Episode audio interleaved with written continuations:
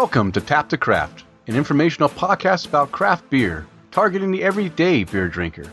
My name is Denny Luce, and joining me tonight is my buddy John Ream. Hey, everybody.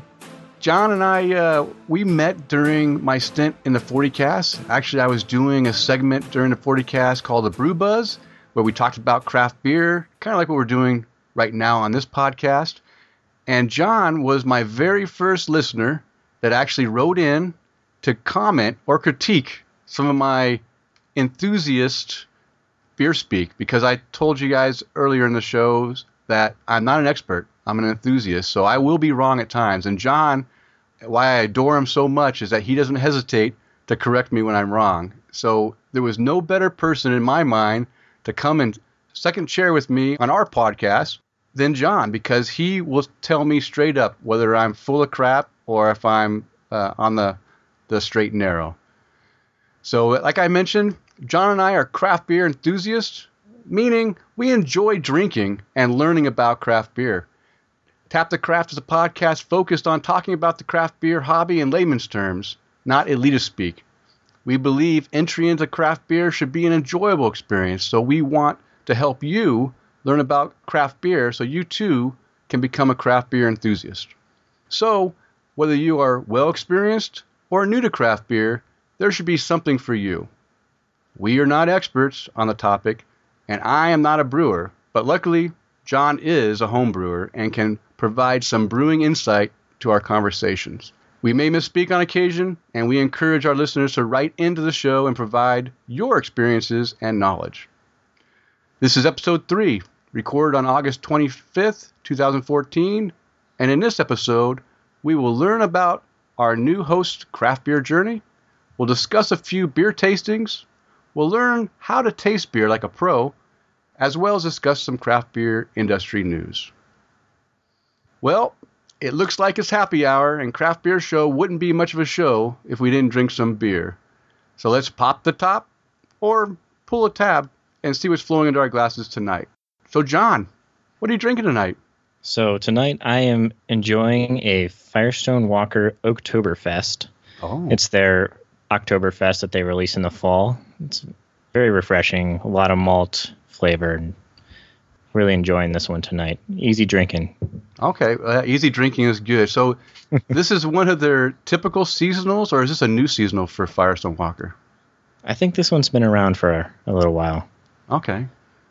I'll have to look that one up because I don't think I've had that one. Uh, We do get Firestone Walker in my area, but uh, I have. I don't think I've actually had their Oktoberfest. So, you think it's worth me trying? Oh yeah, definitely. Yeah, it's it's really easy to to get into. I'd recommend this for anybody to try it out. Okay, excellent, excellent. Well, I am also drinking. I have been drinking for a while tonight because I celebrating my early arrival from work.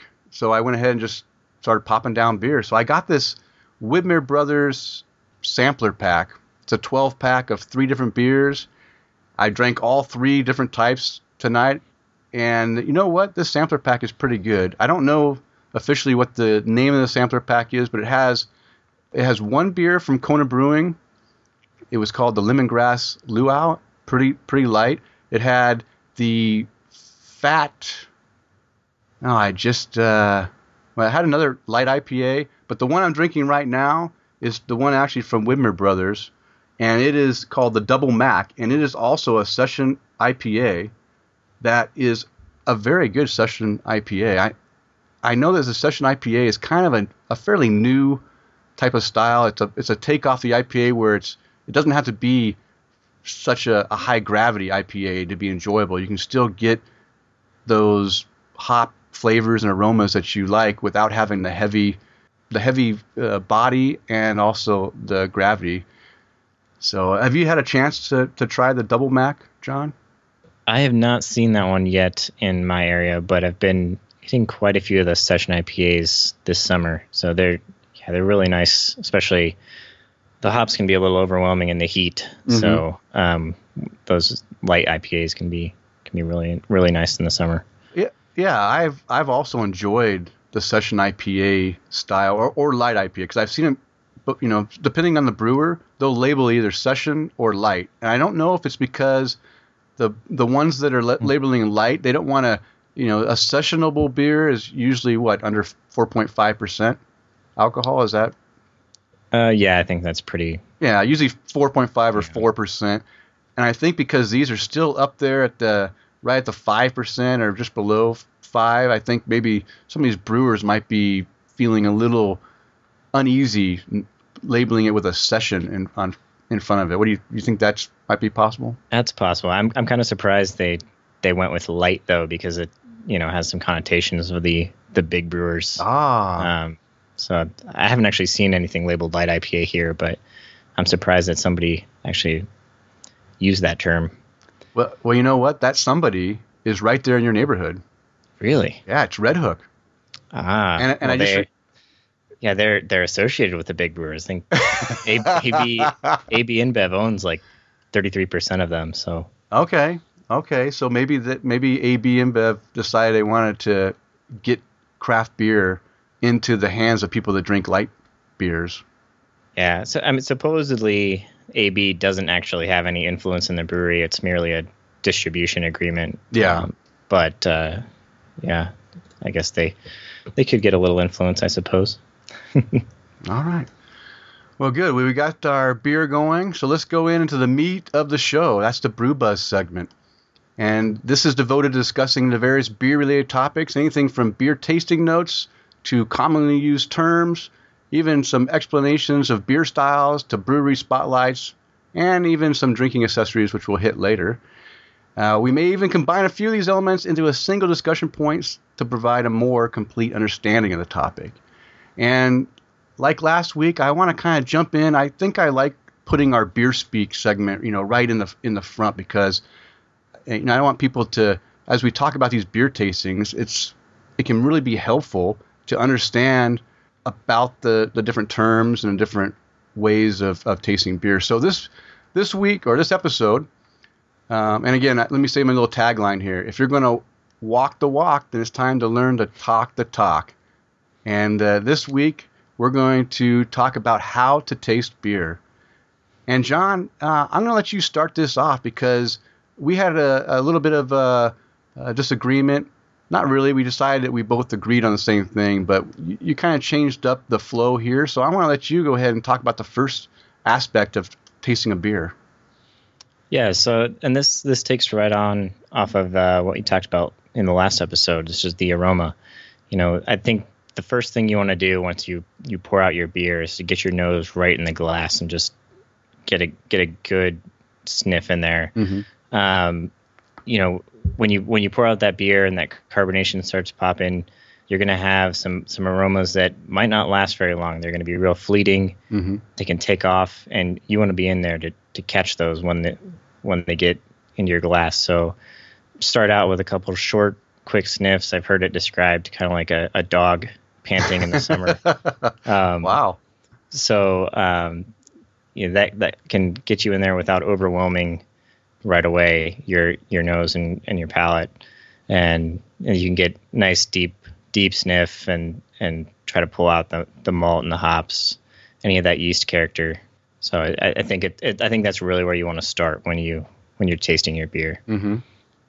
No, I I agree with you, and uh, you mentioned too that a lot of times when you first sniff a beer, there might be one element in that beer that really grabs your, you know, your interest or your, your you know whatever it is. The first thing you smell, like for me, when I grab a beer and it's got a lot of hops, the first thing I usually will smell is is the hops, and I typically get, you know, I, I when I get that hop aroma in my nose, everything else disappears. I can lose that malt, little malt sweetness that might be in there too, because the hops kind of overwhelm it. So um, you mentioned not getting fixated on a certain aroma because you know it might it might get a little too uh, overwhelmed with, with that smell. Is that is that what you've uh, experienced? Yeah, and and a little judging trick um, that I picked up uh, judging homebrew competitions is just take a real deep sniff of your forearm. Um, and it, it sounds really weird, uh, but it's actually you know you're you're smelling uh, you know what you're you're used to all the time. It, it's something that is familiar, Mhm. and it'll kind of reset everything so you can dive back in and kind of pick up all those all those flavors again. and and that actually works. You I mean you use that to be able to remove whatever's stuck in your nose between beers that you taste? Yeah, wow. yeah. If you look around a judging room, you'll see a bunch of people just smelling their arms, and you're like, "What are they doing?" It's, a, it's a beer competition, but uh, yeah. Wow, that's good advice. And now it's something that I might now. Uh, well, we'll get to. I'll ask you another question later on if something else works for another thing. But all right, so we got the aroma. Aromas. We've determined that aroma is very, very important to the beer tasting experience because you know what, your nose is provides a lot of that. Uh, you know, the smells that you smell is a lot of the flavor that you're end up getting in the back of your your throat too. So the aroma is very important. But the next thing after you after you go ahead and you take a couple sniffs and you get that aroma and, you, and you're feeling that beer, you can go ahead and set it down and you can kind of take a glance at it because we have it in the proper glassware.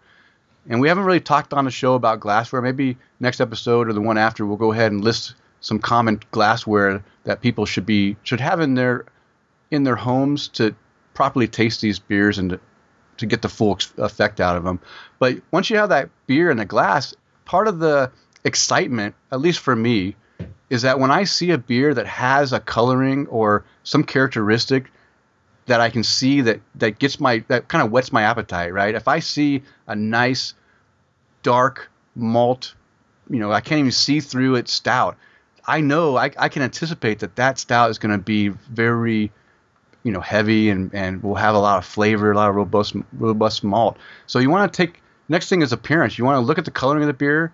You also you want to admire the bubbles because beer is carbonated, and even though there can be different levels of carbonation in the beer, it's still certain beers when they have the bubbles coming up really look kind of you know pretty. You know, it's kind of a, a nice look to see in a especially a a pilsner or a lighter colored beer, if you have a nice tall fluted glass, watching those bubbles go up is mesmerizing. I mean, I really enjoy watching uh, the carbonation. The carbonation comes up, and a lot of times you get that wonderful like mousse type head, like yeah, thick and these real thick, really fine bubbles that just hold together.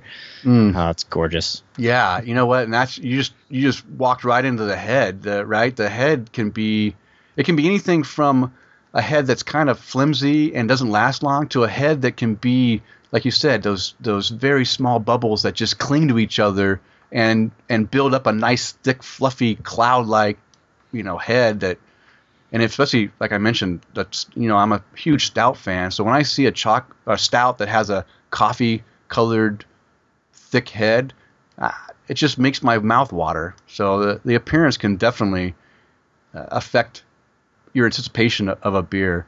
Uh, and one other thing, so the head and lacing. Lacing, we haven't talked about lacing, but lacing is once the head starts to dissipate, you're going to have what's left of the head stick to the sides of the, of the glass and if it so if it has lacing, it means that that head was pretty sticky and those what John, what is in the in the the lacing that what causes a beer to have a lacing that actually clings to the side of glass and, and lasts there all the way to the end of the beer? Is it the the oils in the in the hops or?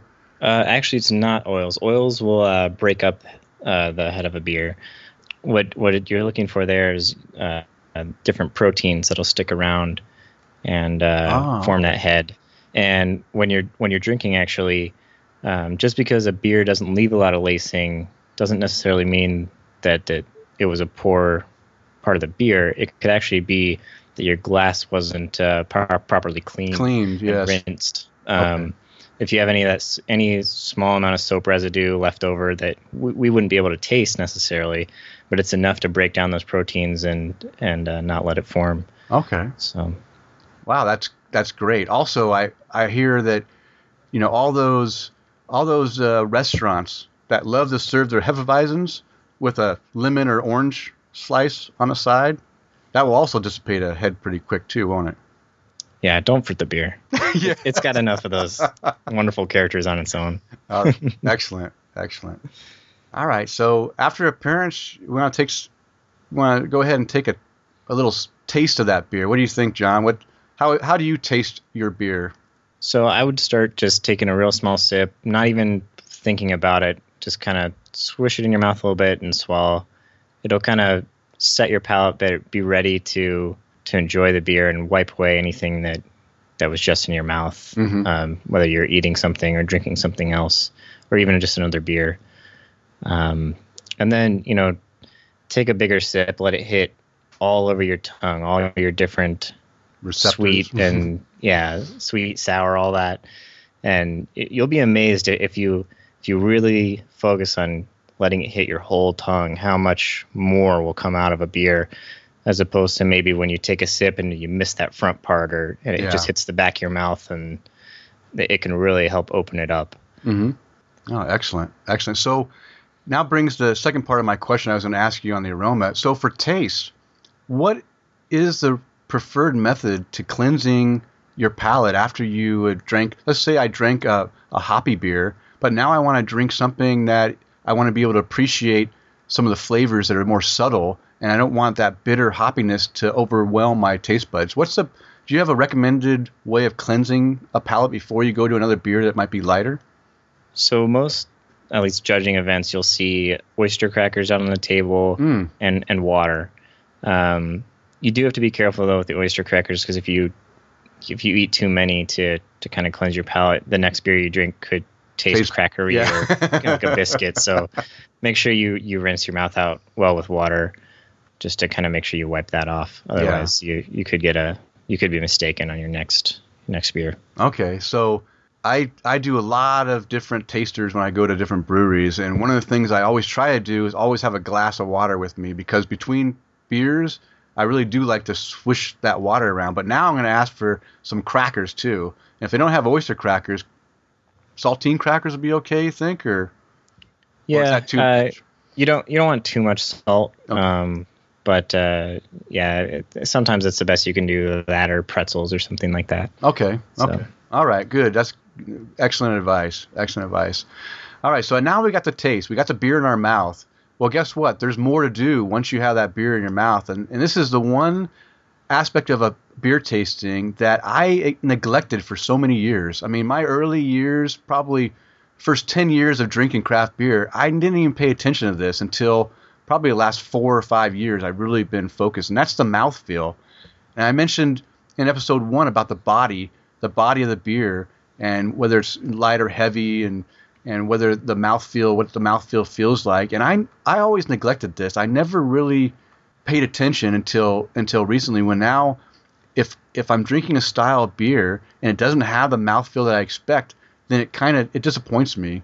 And maybe it's it's the beer snob in me, and maybe I shouldn't be so critical of beers that don't have what I expect because again, there could be good beers that don't have exactly what I, I and that's what John tells me all the time, right? You you, say I just need to just accept it for what it is. If it's a good beer, it's a good beer. Don't worry about the nitty gritty little things. But Yeah, I mean, and, you know, if you if, as long as you enjoy it, that's that's a good beer, right? yes, that's true. So- That's true. So in the mouthfeel, you try to determine the body and what the mouth mouthfeel, and it's what it basically it's just how does the beer feel in your mouth? Are there any textures that you notice when the beer is in there? And some of the textures can be uh, elements of, of bitterness, or I mean, uh, of, of being dry or sticky. Uh, it could be boozy. You can it can feel thin in your mouth, like it's like water or less than water, or it can be heavy or, or syrupy, when, or leave a filmy, you know, or leave your mouth kind of filmy after when it's in there. And this is one that is it's it's pretty easy. I mean, it, it sounds like it might be complicated to be able to tell what the, what it feels in your mouth, but it's exactly what I said. Just put it in your mouth, and what do you feel? Does it feel like your mouth's being weighted down a little bit, or does it feel like it's just like you know water trickling down your your throat? You have any you know advice or anything for the mouthfeel, John? No, I mean, yeah, you pretty much nailed it. I mean, it's it's what you perceive uh, there, and I mean, thin, you're gonna know right away. It's gonna be real watery. Mhm. I mean, heavy, super thick, cough syrup type consistency. Yeah.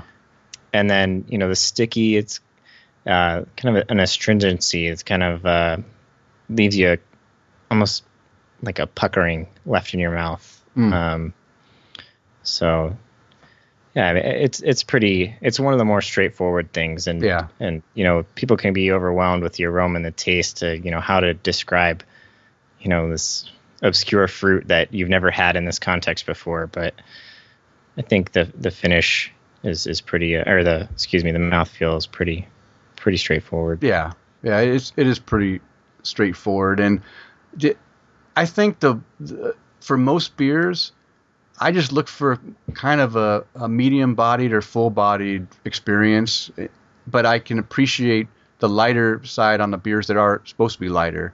But I cannot appreciate a, a beer that's supposed to be full bodied like a stout and it ends up being like watery thin. That's where I have my most difficulties. But that's my own personal. Yeah, and and you know I'd say even even so I think it stands out more in the beers that are supposed to be a medium or full body mm-hmm. because those those lighter beers, even though they they have a, a thinner body, they're kind of built around that. Yeah. So they're they're designed that way and it doesn't stand out like a sore thumb like yeah. you you know you're when you're expecting these big flavors and then it just kind of is just feels lacking in your mouth. I mean that's that's not the way it is for for those lighter beers. Mm-hmm. i agree. Excellent. So hey how do you finish off your tasting? Swallow. That's what she said. I mean i didn't mean that.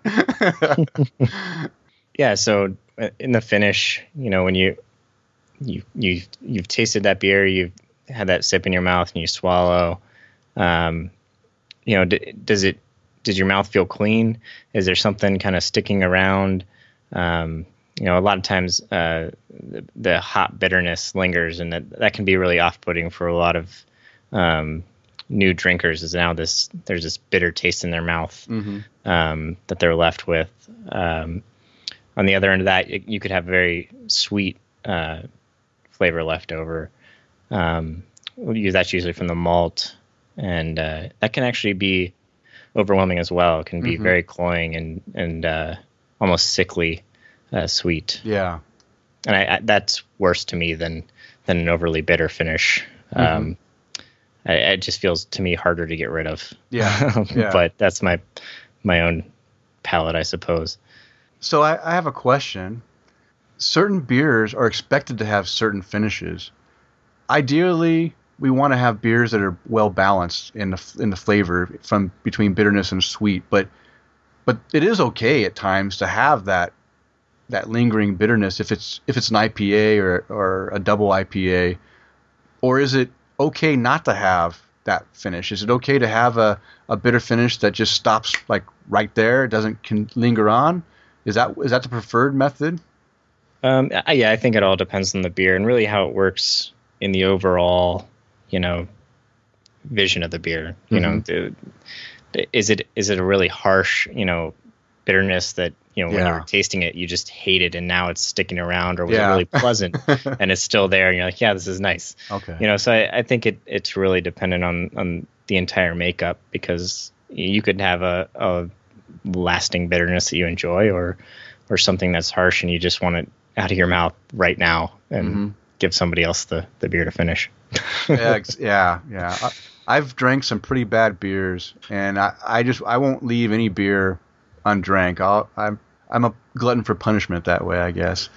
But if I pay if I pay good money for a high quality, you know, what I was expecting to be a high quality beer, I'm not gonna waste that fifteen bucks on that rogue crappy donut beer that they that my wife made me buy. I'm gonna drink it anyway. But. Is that a really pretty pink bottle though? It is. It's a great bottle.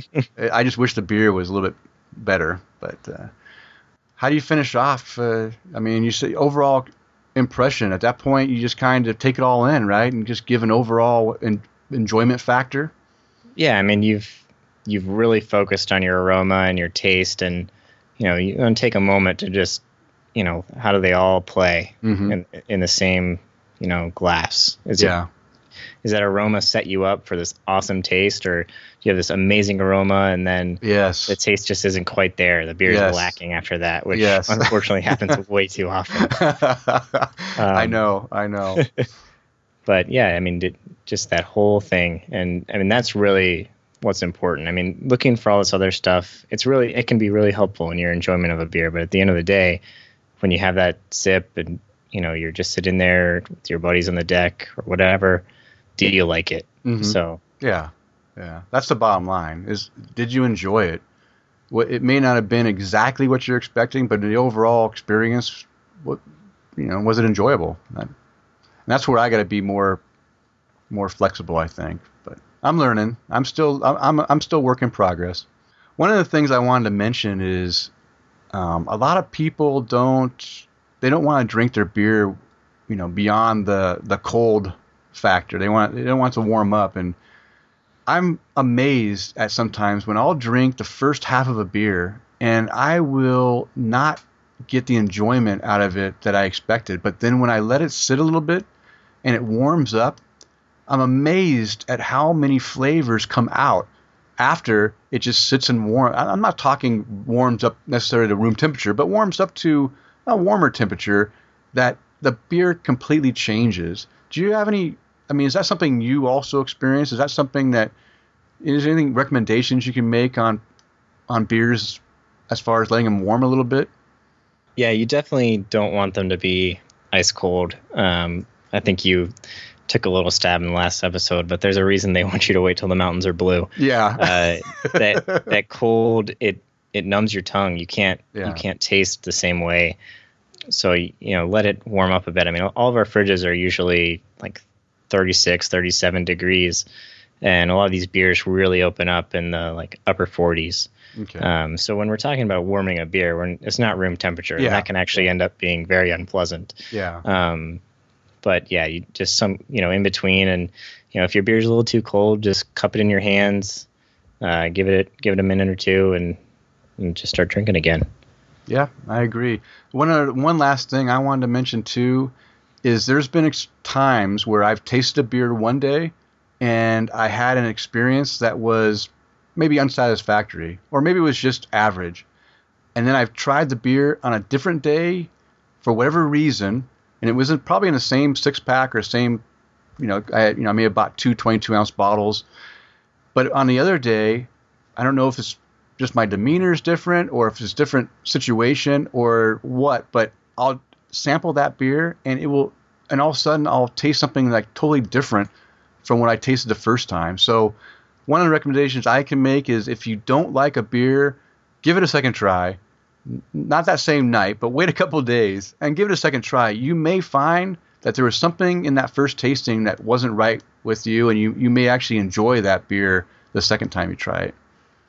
Yeah, that and that's that's a great point um, because there there is some bottle to bottle variation, especially with a lot of these smaller breweries that are just figuring this out. And even if it's not the beer, it could be something you had for lunch that day yes. that shut down part of your tongue. And, you know, exactly. it's not going to revive till the next day. Yeah. So yeah, I I agree. I'll, I would always try to give it a second chance, unless it's just absolutely you know if it's something you can't even put down. Then yeah. I, I, wouldn't uh, force yourself through that again. But you know. All right. Excellent. Well, that is our Beer Speak 101 for this episode. Next, we're going to do our Check It Out episode. This is where we check out websites, podcasts, publications, applications, and such that we might find useful in your craft beer journey. And this episode, I want to talk about an accessory called the Gropener. And the Gropener is a one handed bottle opener. And uh, this was a gift from you, John. I, I, I still want to thank you for this, this gift because it was uh, it's very unique. It's a unique bottle opener. And basically, how it works is you put the I can't really describe it, but it's like uh, an S shaped um, piece it's, of, it's like, of metal, right? It's half brass knuckles and, and half bottle opener. there you go. That's a good explanation. So you slip this thing on your index finger and you use your middle finger as a leverage, and it has a hook on it, and you can basically grab. You can put this on your finger, grab a bottle. At the same time, you can hook the lip of this gropener onto it and leverage down towards the bottle, and that lid will pop right off the lid not only pops right off, but it sticks to the gropener because there's a magnet on there, and it pops that lid off in a in a such a fashion that the cap is in perfect shape. It doesn't deform the bottle cap in, in any way. Which, if you're like me and you collect bottle caps for some project you're going to do sometime in the future, then it, it's a perfect bottle cap remover. It does take a little bit of practice to get used to it, but I'll tell you, I told John before the show that I've had at least six beers uh, opened with this thing, and now I can just, like I said, I put it on my finger and I just go down. I grab the beer in one fell fluid swoop. I grab it and pop that lid off, and then I can pour it right there. Now John says he's pretty fancy that he can do some. He can he can go ahead and swing his arms around, grab that beer, whip it over his head, and open open it and not spill a drop. So yeah, I channel my Western gunslinger. Yes, and uh, you know, spinning that bottle up and around on my finger, grab it, pop it, done. Yeah, yeah. it's uh, you know what? We're gonna have to take some video. John and I are each gonna have to take videos of our best Gropener opening move and put it on on the website so you guys can check it out. So we'll try that. Um, you can. I, John gave this to me, so I, I, was blessed by having a friend that that gave it to me. But I did find it on Amazon. They they go they're pretty steep though in price. About twenty dollars is what I saw. There you can get them a little cheaper, if probably those those Chinese knockoffs, but but they're a little bit steep. But hey, you know what? It's a perfect gift for the beer drinker who has everything. Yeah, yeah. I was surprised when I saw the price. Like I was, I got those in a promotion at my bottle shop, local bottle shop, and uh, but yeah, it's definitely something very unique that you know people. It's one of those things that people would really enjoy, but not necessarily by themselves. Exactly, so. exactly. yes. So John gave me the perfect gift because I have.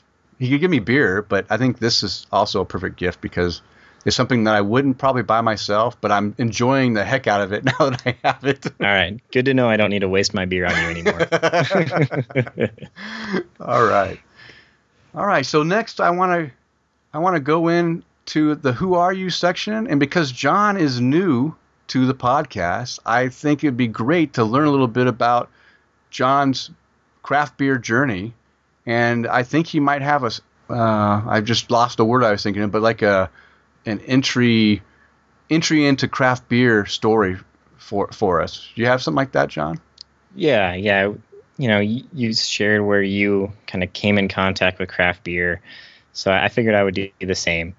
So I was actually introduced to the craft beer world through my parents. So my story actually begins at the tender age of 11. Oh, um, I was a real big lush back in those days. Uh, no, so my my parents, uh, you know, visiting uh, my my aunt and uncle out in D.C. We would go out, and um, the one place that really sticks out in my mind was the Old Dominion uh, Brewing Company. Oh yeah, yeah. Um, which unfortunately isn't around anymore. It was sold, I think, in late 2000s. But we used to always go there, and my parents and my aunt and uncle would always get their craft beers, and my brothers and I would get the the homebrewed root beer that they made there, and you know sit sit there in the brew pub and being around all these people who are just enjoying this beer and actually you know drinking in a civilized manner. Yes. You know, not uh, just going in there getting sloshed and making a scene and all of that. And so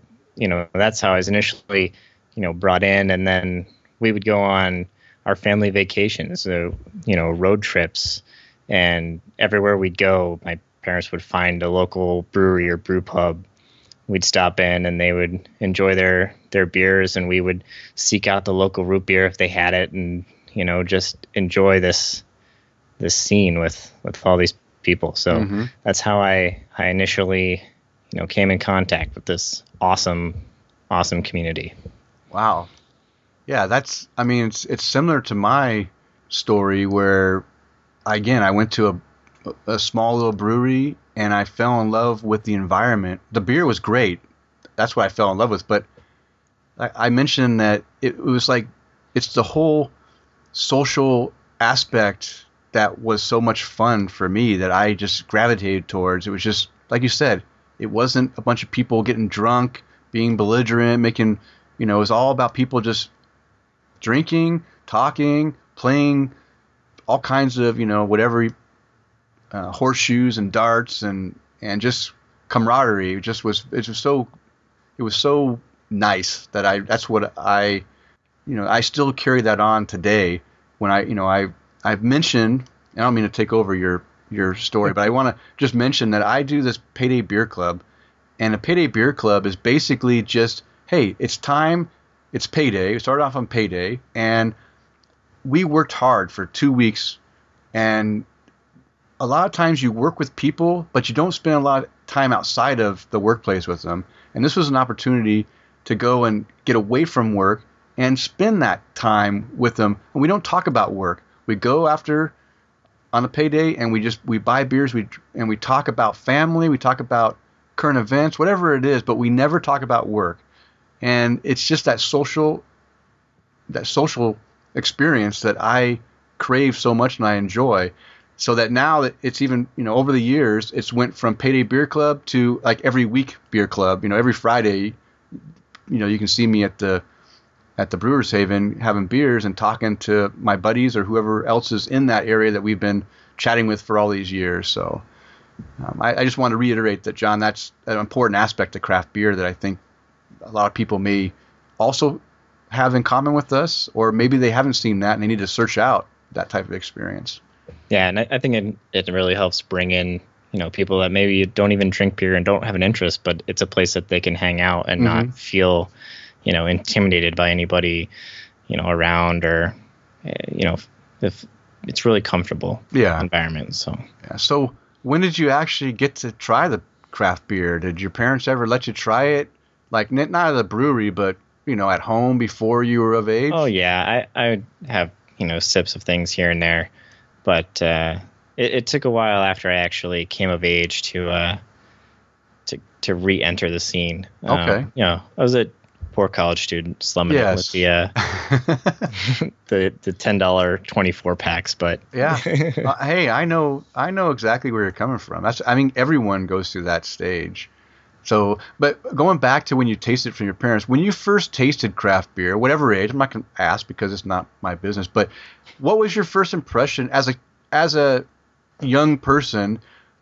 was the beer that they were letting you taste it was probably not as hoppy or you know or strong as they are now maybe you had a stout but most of the time they were they were serving up pale ales and and maybe a hefeweizen or something you remember what your first taste of of something your your parents were drinking that you enjoyed yeah i i don't remember what you know the first beer was um but it, it was probably either a, a, pale ale or like a Scotch ale. My dad oh. really enjoys uh, the Scotch ales. So, but you know, I, I do remember, you know, I wasn't disgusted by it, but also, mm-hmm. you know, I, as a kid, it wasn't something that you know I immediately, you know, fell in love with and need, needed to have more. Yeah, um, yeah, yeah. It, it was you know very relaxed and a, a nice entry into you know what you can enjoy your alcohol yeah. in a, in a responsible way. So okay, good, good. So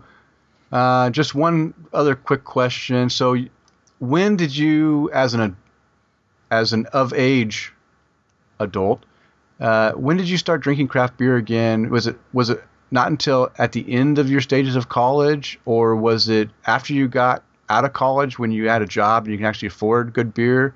When when was that transition period from just being able to drink college style beers to enjoying the beer more?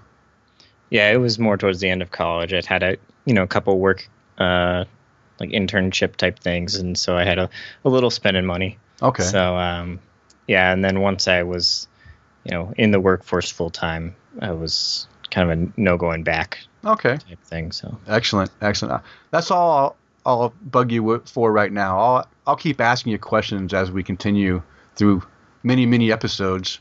So uh, I'll, I'll get your whole story out before the end of time. Let's um, it's now time for beers on the tab. This is just a few of the notable beers that we've drank or we've purchased, and we're gonna go over a few of the ones that uh, I guess nobody on this podcast knows that John and I just got done spending uh, a few days this last weekend together. I just got back from a trip from Seattle, and John and I had the opportunity to spend several days together. During that time, we drank uh, many different beers that he brewed and that we that he cellared and, and shared with me some special beers. And we went to a pub and enjoyed some craft beers there. And of course, on the last day that we were together, we actually homebrewed a, a batch of beer. And we'll we'll save the maybe the content of that experience for another episode. But during that time we, we got to drink some beer. So I wanted to we'll just name a couple of these that we drank. And the first one that I was very I was very impressed with. Besides John's homebrew, by the way, John is a medal-winning uh, homebrewer, and and his beers are fantastic. So, oh, thank you. Dave. I'm just gonna I'm just gonna say that because I have I haven't I've enjoyed every beer that I've tasted from yours, and it, and I think I've had at least how many like nine, nine or ten. Yeah, probably. Yeah, and they've all been great. So just wanted to say that. But of the non-John brewed beers, Anchorage Brewing Rondy Brew Saison. Uh, it was a special bottle that uh, I've had Anchorage Brewing before, but I hadn't had this one. And wow, that was that was a quite flavorful and enjoyable saison with a little bit of Brett dryness in there too. Yeah, it had just a little bit of funk, um, funkiness from that Brett, and then that, that lemongrass was all in Oh, there, yeah. you know, which you jumped all over. I you know what? I I'm a sucker for lemongrass. I'm a sucker for ginger too. If you throw lemongrass and ginger in a beer, I'm all over it. I, and I'm not sure why I enjoy those two. Oh, and blood oranges too. That's another one. Man, I you know what? I just love all kinds of funky stuff in my beer. So, but uh, I really appreciate that one. And now you've got me looking for it when it comes out this year. Uh, if I can find it in my area, I'm gonna pick up a, a bottle. And was that one aged very long, or was it pretty fresh? Uh, no, that one was pretty fresh. I think that was only six or seven months old. Okay, but you can you can age these. I mean, saisons are okay to age, right? You can age them for a little longer or not. Yeah, a little, little while. I, I wouldn't go too long. Okay. But yeah. All right. Yeah, so that was the first one I, that we we started off with our brewing, and then the the next. This is not the next one we had, but the next one that I really appreciated was uh, another local. This was a local beer from the Seattle area, a brewer called Reuben's Brews. I love the name because he he doesn't use the traditional brewing or brewer brewery. He uses brews, so it's Reuben's Brews, and I kind of appreciate that. It's a it's a black imperial IPA, and that's like wow. I mean, it's it's a black.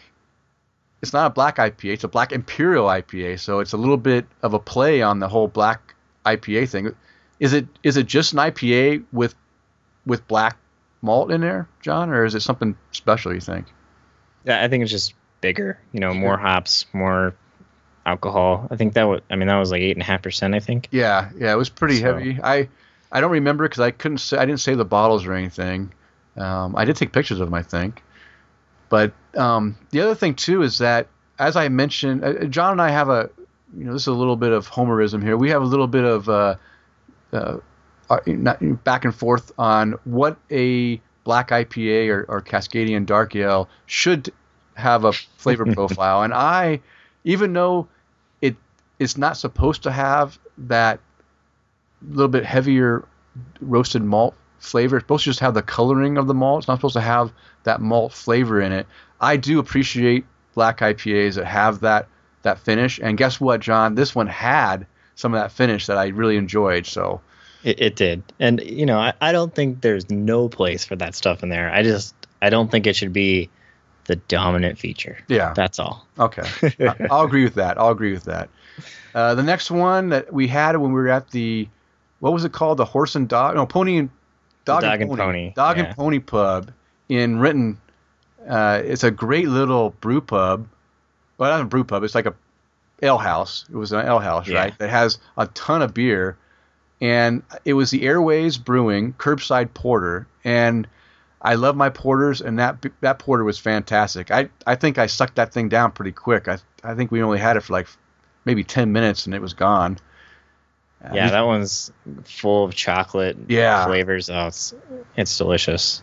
yeah, it was very very tasty. And again, John said I would like it, and he know he knows my taste. I did enjoy that a lot. And then the other one that John recommended was another this another local brewery called Elliott Bay Brewing, and this he said, hey, if you go to you know where I was going, there's this brewery Elliott Bay. It's it's and you have their stout, no doubt stout, and the no doubt stout was very good. A stout just the way I like it. But you know what? They had uh, a little bit of a, a variance of that. It was a no doubt stout with coffee, and I'll tell you what, coffee stouts can be some of the toughest stouts to make to keep the bitterness balanced. Because a lot of those coffee stouts can that coffee can add such a bitter, extra bitter flavor to the to the finish that it's just it's unbearable. Makes it not taste very good. But I'll tell you what, their coffee they added just the right amount of coffee that gave you that that in your face coffee, but without the bitter finish. It, have you? I know you've had the no doubt, but have you had the coffee version of it?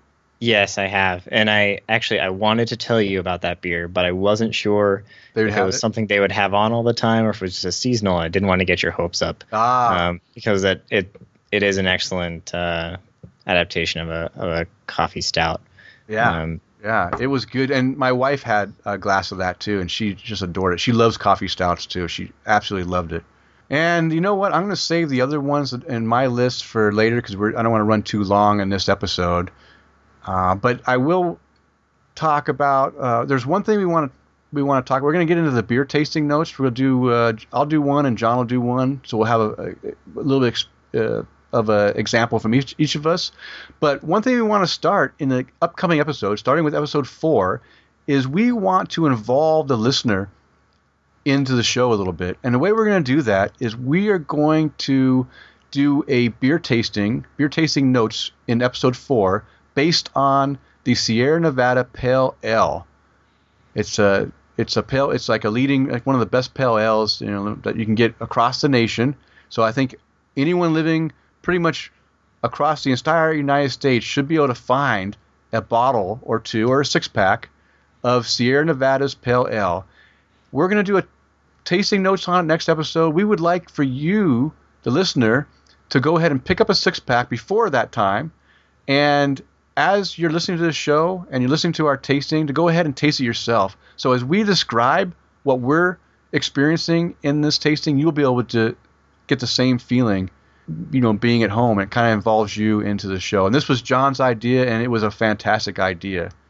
Yeah, I think this will help. Uh, you know, we're, we've been talking about aroma and tasting and all these different uh, flavors and things you can pick up, and kind of developing that vocabulary is one of the hardest things, especially if you're by yourself. Um, because you know, a lot of times when you're drinking with a buddy or something, you're like, you know, I'm getting this something in the finish, and they Mhm. say it, and you, that's it, and now you have that association, Yeah. and you can and you can call that out. So I think it'll it'll help help people uh, you know kind of figure out what they're what they're smelling, what they're tasting, you know what the the beer is is you know all about. So Yeah. No, I think that's great. That's so everyone for episode four, and you you've got like uh, you know from the time you listen to this, you've got two weeks to pick up a six pack. so go get your six pack. Go ahead and try one before the show, and you can try one while we're and you can make your own notes, and then go ahead and try one while you're listening, and you can then see how your notes compare to ours. That'd be a great way to be interactive with the show.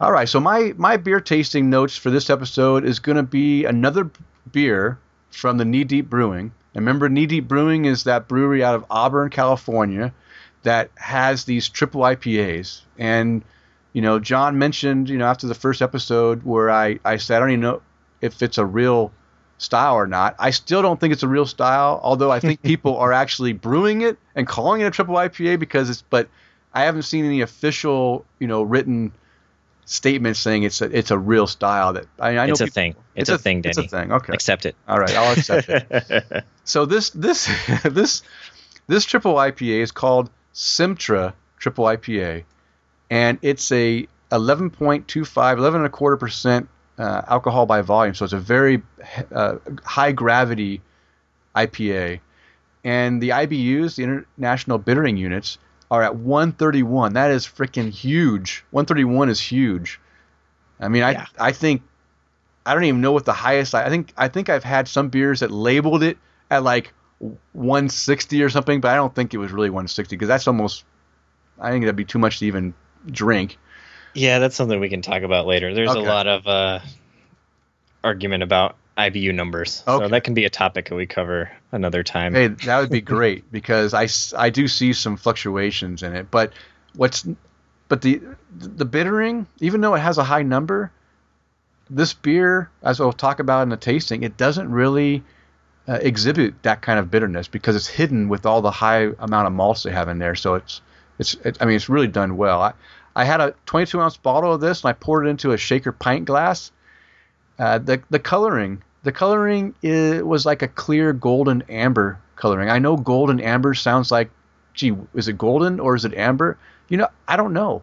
I'm not a color, you know, I don't have a color eye. I'm just basing it off of what I look through. I, I see that it's like, it's like it's not as it's not as dark as an amber, but it's not as light as a golden. It's like between the two. So I'm going to call it a, a clear, not cloudy, a clear golden amber coloring. And it had very few bubbles. I'm talking, I don't even know if I saw a single bubble in there. And that worried me because I thought, wow, is this beer going to be flat? Um, have you experienced any issues, John, with no bubbles at all when you when you drink a beer, or is uh, it just because I didn't have maybe the you know I didn't have a glass that had the bubbling stuff, so I didn't really see the bubbles. Yeah, it's possible. Um, I haven't had that issue with a, a commercial beer. Okay. Um, I've screwed up my own homebrew before. Yeah. okay. All right. Okay, so I just I just wanted to note that I just I thought it was odd that the, there wasn't a lot of bubbles, which is okay. I I'm okay with with a few bubbles, but it seemed like there was like no bubbles. But I think there was. I just it might have been too thick for the bubbles to get through the the mass of, of malt in there. Uh, it had a thin white head, uh, but the head disappeared right away. I mean, I mean, literally, I'd pour the beer and the head was gone. Like before I looked, I looked up and it was gone. It was that quick. It had a sticky lacing, and as we learned from John, that's from the proteins. There must have been a lot of extra proteins in that. So even though the head disappeared, it still stuck to the side of the glass. And as I drank, it was you know it was kind of there, which was another odd thing. I don't understand how that happened because I always associate lacing with a good head. And again, yeah, it's my I, I, would say your your head issues there were related to the the lack of carbonation coming up. Okay. You know, that's what forms it. That's what's in the head. It's all that CO2. So. Okay. Okay. So maybe it's just a not very carbonated beer overall. That's that's okay and uh, the nose, as we mentioned, the aroma. That's the, that's the starter of our of our whole experience with our tasting. Uh, very very strong piney hops, and I'm a I'm a, I love piney hops. My wife loves piney hops. We're north we're Pacific Northwest kids, so we grew up with that in the hop in the IPA generation. Uh, and and you know what these these hops kind of came across like a like like they were wet hops. They weren't they didn't come across like a dry aroma type, you know, flowery, citrusy. It was like piney, wet hop flavor or uh, aromas. Um, and there also was a little bit of, of spicy or peppery aromas in there. And I don't know if that was due to maybe the yeast they were using. Uh, I'm not sure. That that can be a hop um, character as well. Okay. Certain hops. Okay. Uh, and the front end, you know, we I took my taste and all hop, hop, hops. I, a lot of hops, piney mostly. Although there was some fruity, kind of like grapefruit, like a lot of like a grapefruit um, citrus flavors in there. But you know what? It was very interesting because even though I had all those hops in my face, I also had that sense of the of the malt, the malt body in there, the sweetness. That was nice to have that that flavor in there also. So it wasn't just all hops in my face. It was also hops, but you had that feel of that of that sweetness in the malts too. It was kind of it was very pleasant. I really enjoyed it, and it made that kind of front end made the body feel like a full bodied beer, uh, and and of course it was a full body beer because there's a lot, a lot of malt in there too, right? Because it's, I mean, to get that kind of ABV, you got to have a lot of, of malt body. Is that that's correct, right, John?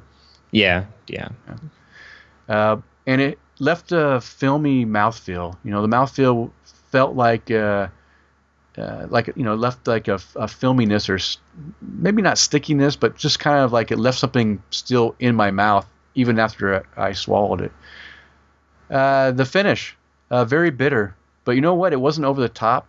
It was actually a very well balanced beer for the 11% uh, alcohol, and and the beer hides it very well.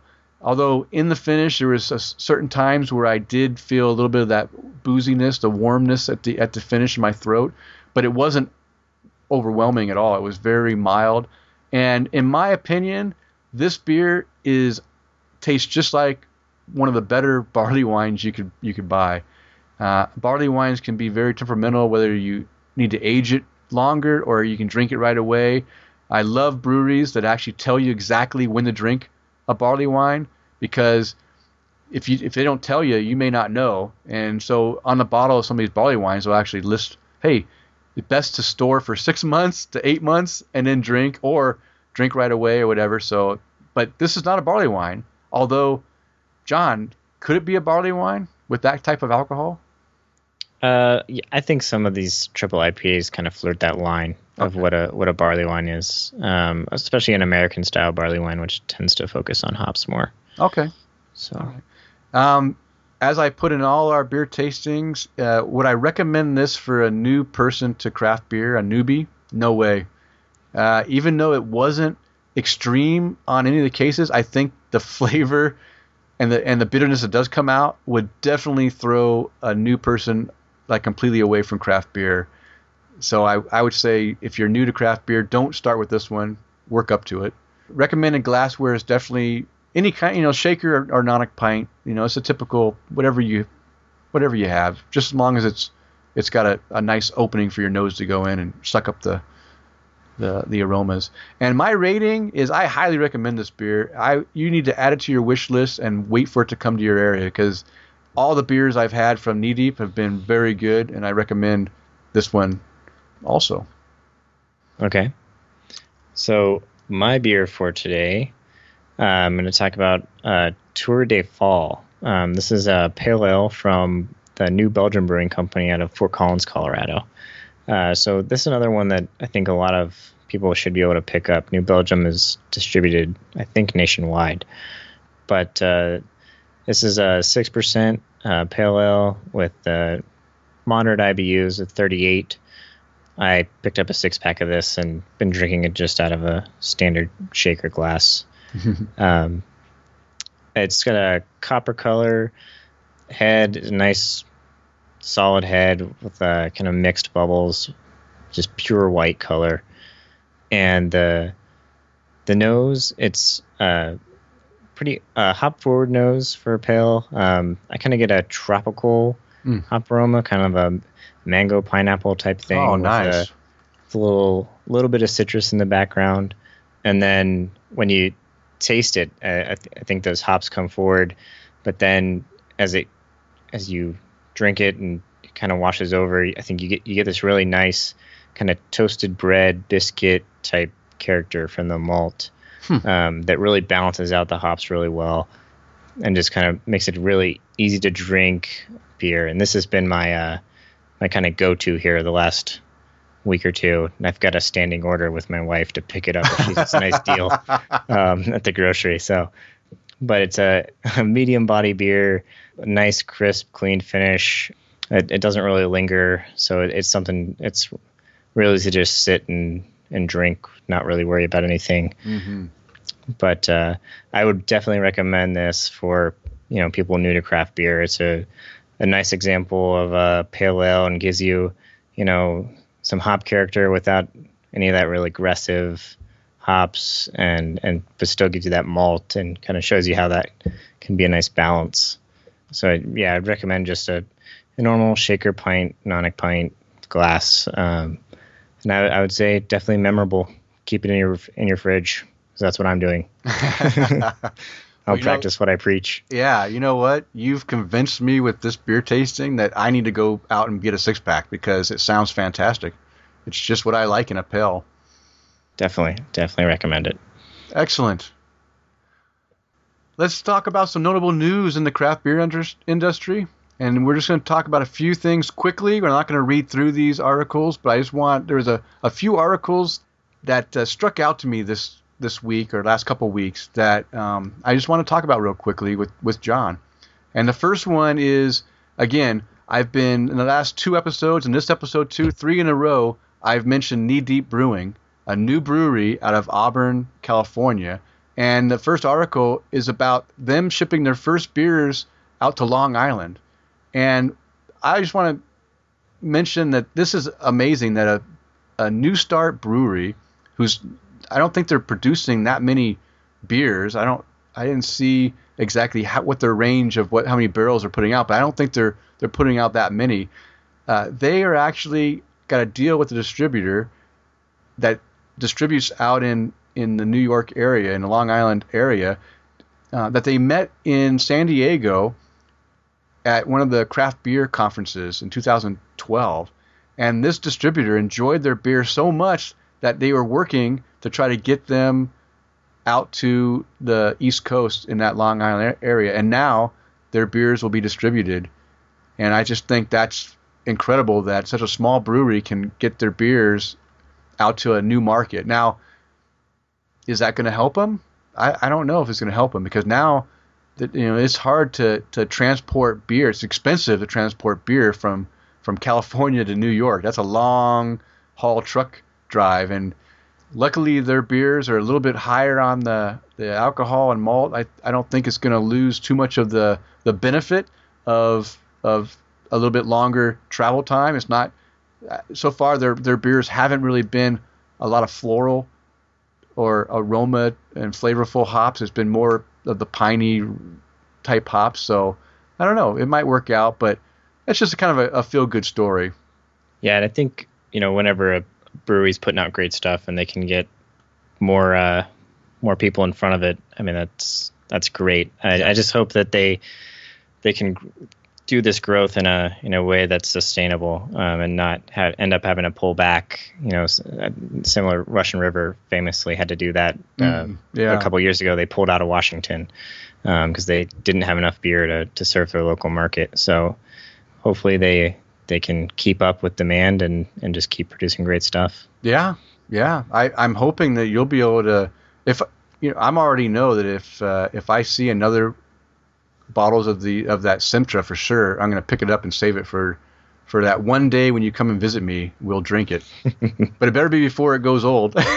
yeah, you'll, you'll force my hand on that one. Yeah. All right. The the next article I want to talk about is another distribution article, but this one is talking about the Deschutes Brewery out of Oregon, and I I this is one of the the I mentioned it in my uh, how I got involved in craft beer thing that that Deschutes makes Black Butte Porter, which is still one of my favorite porters. I, I can just drink that. It's it's like a go-to thing. If I needed a porter to drink, I know I can count on that one being one that I'll appreciate.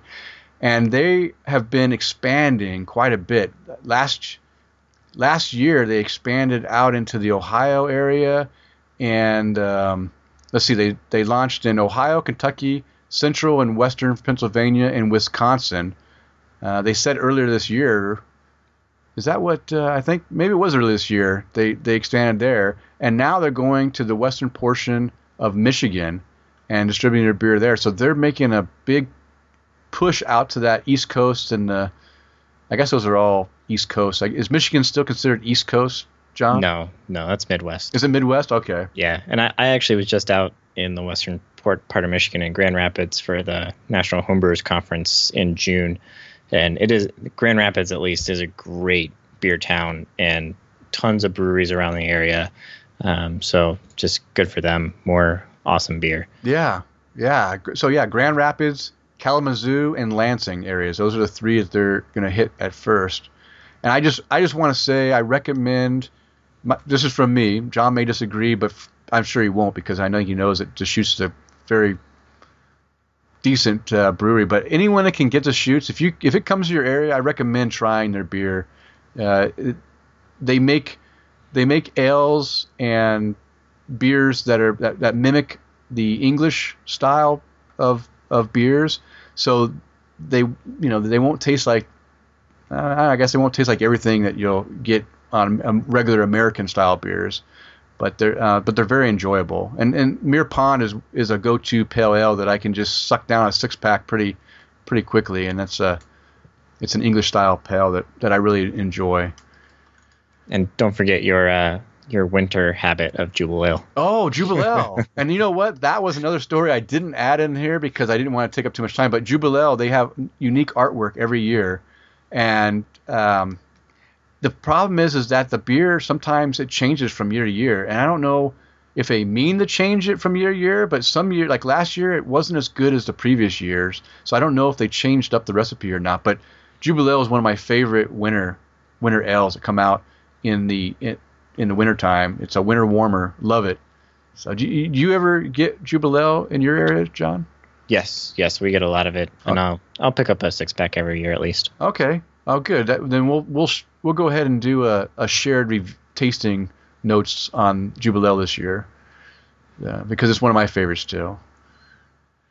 All right. The next article, we're just going to buzz through here. This is the Brewers Association that did a analysis on what or wait Brewers Association on why analysis paralysis in the beer aisle is a fallacy.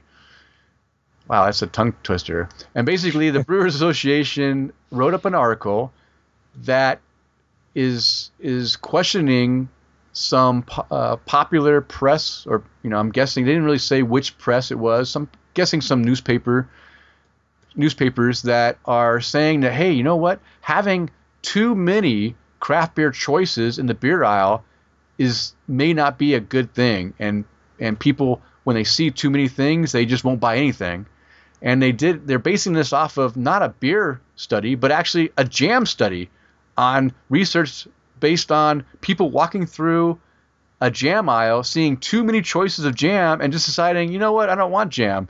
And i was just like wait a minute. How can you base beer off of jam? It didn't make any sense that, that they're they're doing that. Uh, but this article was was actually it was kind of interesting and i'm not going to read it but you can find it on the the Brewers Association uh, homepage. It's under their insights and analysis section called "A Cheers to Craft Beer Choices." But I, I just want to talk about uh, they had three three issue or three things of why this is not uh, a problem for craft beer. So one of the things is choices can be aided by information is one of the things, and now beer drinkers have a lot of avenues to look at to find good good beer. So you you know they list things like um, of course, there's beer apps like, and there's websites like, well, there's beer apps like Untappd, but there's also websites like Beer Advocate, Rate Beer, and, and Untappd also on the web.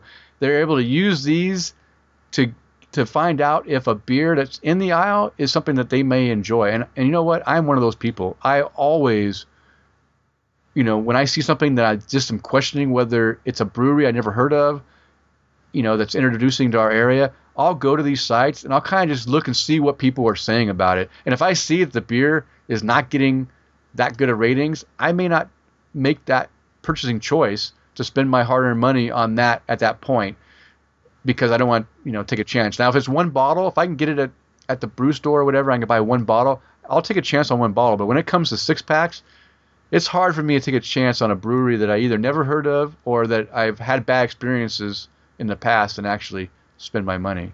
Yeah, so I get most of my beers by the bottle. Um, Okay. And so, yeah, I, I will take a chance on pretty much anything at, at that state, similar to you. I, I use Untappd though all the time at the beer store, mostly to Mhm. figure out have I What'd had you- this yeah. beer before. Yeah, me too. Because, uh, I, I'm always looking to try new things, and you know maybe there there may be a couple options, and I'll you know want to get the new experience. So Yeah, yeah. So uh, the other thing they list is, hey, craft craft beer lovers really like variety, and that's true. You know, I I had questioned in the past whether or not we needed so many new breweries opening, and John put me in my place saying, no, you do need new breweries, even if they're even if you have one or two that aren't making anything unique that you really need. There's going to be three or four, you know, two or three other ones that are going to make something unique, and you'll never be able to experience that if you didn't have those brewers brewing the beer to find a beer that you that may become your all-time favorite. And you know what, John, you you make you talk some sense into me, and you completely changed my my whole vision on that. Um, and this one here, I I like variety. I like to taste things that I have never tried before. I like to see beers brewed with elements and ingredients that I would have never thought about putting in beer. And I think most craft beer lovers are looking for that new flavor, that new beer that they haven't tried in the past. You think that's true, John, or are you? Yeah, I think for the most part, you know, people like variety, but you know, out here on the West Coast, especially in the Northwest, where we're in hop country, Yeah, I know a lot of people out here that are IPA or nothing, yeah, and they they won't drink anything unless it's stuff full of hops. But yeah, yeah. you know what? There's a huge variety of IPAs, so they can yeah enjoy yeah. all the different ones. I'll, I'll tell you what, you are absolutely correct. The IPA has changed so much just over the last few years. I mean, it's changed a lot over the last six years or whatever, but even over the last two years, IPAs are there's so many varieties of different types of IPAs that have different flavors that man, you can you can still just be an IPA only person and still get a lot of variety. All right, the last one thing they mentioned is hey, competition equals innovation, and innovation is delicious. And you know what? I cannot argue with that. Without competition, nobody is going to innovate to try to get you to come to their brewery and, and drink their beer because they have something unique that no one else has. So, uh, yeah, I, I, think this ties right back into the variety. I mean, mm-hmm. breweries got to fight to stand out now. There's yeah. a, a, lot of beers on the shelf. Yeah. So you've got to you got to be great, have a great product, and and you know be something that people want to try. So. Yeah, I agree. I agree. All right, and the last little article I want to talk real briefly on is a second brewery changes name from Double Barrel after Firestone Walker uh, orders a cease and desist letter. And this is just kind of curious to me because I don't understand how this is a trademark issue because I think it's two different things. But basically, there's a brewery in New York, and the brewery it's a small startup brewery just started just started up a year ago. It's, it's less than a year old. They named the brewery Double Barrel Brewing Company. Now, this is a brewery name, Double Barrel Brewing Company. Firestone Walker, they have a beer, a very well known beer, which is a very good eh, beer, by the way, also called Double Barrel Ale. And they had sent, uh, their lawyers sent a letter to this poor guy saying, hey, you're in violation of our trademark because our beer is named Double Barrel Ale and your brewery is named Double Barrel Brewing, and they may people might get confused, you know, our beer with your brewery, and so he they asked them to change the name. Well, this is a small guy. He just went ahead and did it. He says, "Oh yeah, I don't want trouble." He doesn't have no money for for a lawyer. He can't afford lawyers and to fight this thing. He's a small guy, and so he just went ahead and changed his name to the name basically it's named after the town he lives in called Eastwood Brewing Company. And I just thought, wow, what a bunch of crap. I mean, I can understand if you name the beer the same thing, how can you force a a, a brewery to change their name just because they have a beer a, their brewery name is similar to a beer a, you know just a, a, a, regular beer not their brewery just a regular beer name it just seemed like it was ludicrous no, uh, he made the right choice in changing his name. Um, so he he had no history with yeah. this name. Uh, Firestone Walker has a trademark on the name Double Barrel. So that so that, so wait so if, if all of a sudden that trademark covers shotguns? them that that trademark cover likely covers them in certain industries like okay. alcoholic beverages, all of that. So I mean, if a if a winery came out with a wine called Double Barrel, I, I Firestone Walker would be well within their right to go and you know send them cease and desist and you have to protect your trademark or you yes. lose it so no, i agree yeah um, and actually firestone walker was on the receiving end of this um, with one of their uh, beers um, abacus uh, it's i believe a barley wine that they make mm-hmm. and there was a winery that had been selling an abacus wine, and they sent that they sent Firestone Walker a cease and desist, and they had to change the name. Really?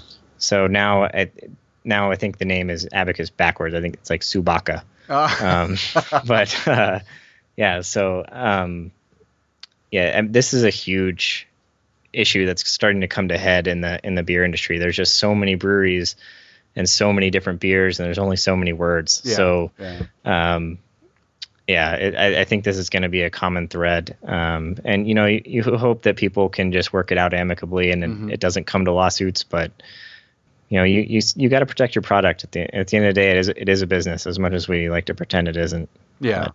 yeah. Okay. Well, you know what? Again, John, uh, John, you have uh, you're the man of reason, and that makes perfect sense. I agree that that Firestone Walker has to protect their trademark it just seemed. But and you know what, you you made sense too. The fact that it's in the industry as a name, and it doesn't matter if you're a brewery or a beer or uh, the name of your growler or whatever. You have to protect it if if it's being compromised.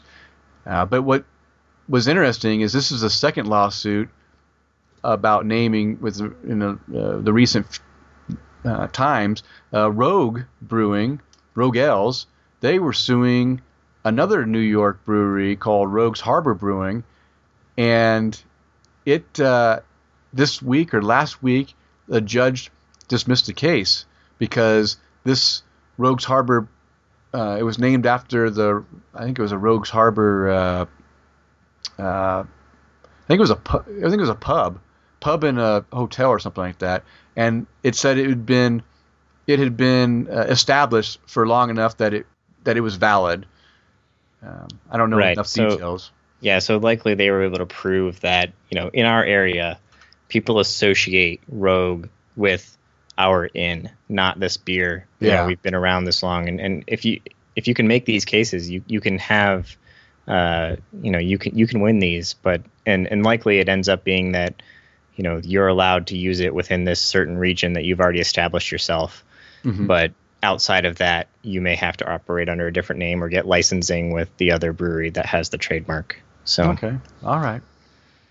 Uh, excellent. Well, you you definitely uh, you said you were going to challenge me on it, and you did a good job. All right, all right, John. Well, guess what? It's uh, time to do some shout outs. Do you have any? You have any? You want to raise your glass to anyone and give and give a few toasts? I, I think just one for tonight, and uh, that would be to you uh, for inviting me on here. And it, you've told the story that you, you came out to Seattle trying to convince me to, to come on the show. And in a similar way, when you came out to Seattle, I was trying to figure out how I would weasel my way onto the show. So it, it worked out well for both of us. So. exactly, exactly. well, then I'll go into my shout outs because my first shout out is to you, John. When I was putting this show together, my thought was I would start it off on my own and I would eventually I would either convince you or you would just say you are so wrong about everything. I need to come on and and straighten you out. So I figured that eventually you'd be on the show. So It would have only been a matter of time for that. so I do want to I do want to do a, a cheers to you for for making the the uh, the effort and the time to uh, do this podcast with me, and I I it, it's going to be that much better having the two of us be able to interact with one another than to have me be the sole man of words. So it'll be it'll be good. Uh, I also want to thank uh, one of our listeners, SpongeBobbies. He did an iTunes review for us, and I was shocked that after the first episode, I actually got an iTunes review. Uh, I was hoping that no reviews would, reviews would come out until after like four or five shows before they can see, you know, because the first show is always the hardest. But uh, it was a positive review. Thank you, SpongeBobbies. I really appreciate it. A little cheers to you.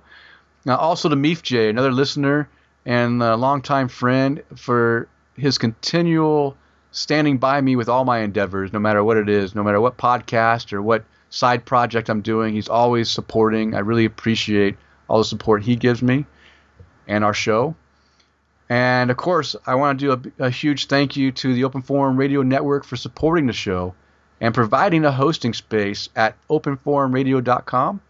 Please visit the site and find out all the great shows they have to offer, like the OFR cast, which discusses the multitude of topics in a fun and community oriented fashion.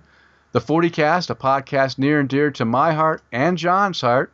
Um, I was, uh, as I mentioned, a former longtime host, and without that podcast, John and I would not be sitting here together, or we, would, or neither would we even be friends. We would have probably never even met each other if we didn't have that podcast. So I really appreciate my time on the 40 Cast, and it's a great show. Focuses on gaming, sports, entertainment topics in a friendly roundtable format with alcohol involved and there's a fun time guaranteed. And just a little side note, episode 205 has me on there talking about this podcast and about my trip to Seattle. So uh, if you want to try it out, go ahead, 205. Also, Prove Your Point, a debate centric podcast discussing current news and controversial topics. And of course, being a former serviceman, I want to raise my glass and thank all those who have served and who are currently serving in the U.S. military services protecting our freedoms. I hope those deployed are able to return home safely very soon. And if you would like to contact the show, you can reach us through email at tapthecraft at gmail.com or follow us on Twitter at tapthecraft or leave comments on the show post on openforumradio.com or Google Plus. Just search for Tap the Craft. You can follow me personally on Twitter, Instagram, and Untappd at Loose Screw, and Google Plus at Denny Loose. And uh, you can find me on Twitter at Prime Brewing. On Untappd. uh, username is uh, Prime WA. And you can also check out my blog where I talk about brewing. Um, and actually, you'll see a post about uh, Danny and I's brewing adventure over at uh, homebrewengineer.com. Yes, that uh, I just discovered that site today, and absolutely great information on it. I look forward to all the the the posts that you end up doing on that blog. So yeah, homebrewengineer.com for sure. All right, John. Anything else? I don't think so. Not from me. All right, then it's last call. It's time to bring the show to a close. Thank you for downloading and listening to the show. We hope you were able to find something useful, and we welcome you to su- subscribe to the show on iTunes or Stitcher Radio. The frequency of the show is an episode posted every two weeks. And that's it for this episode. And remember, friends don't let friends drink light, yellow fizzy beer. Quality craft beer can be enjoyed by all, so spread the word and convert the beer ignorant.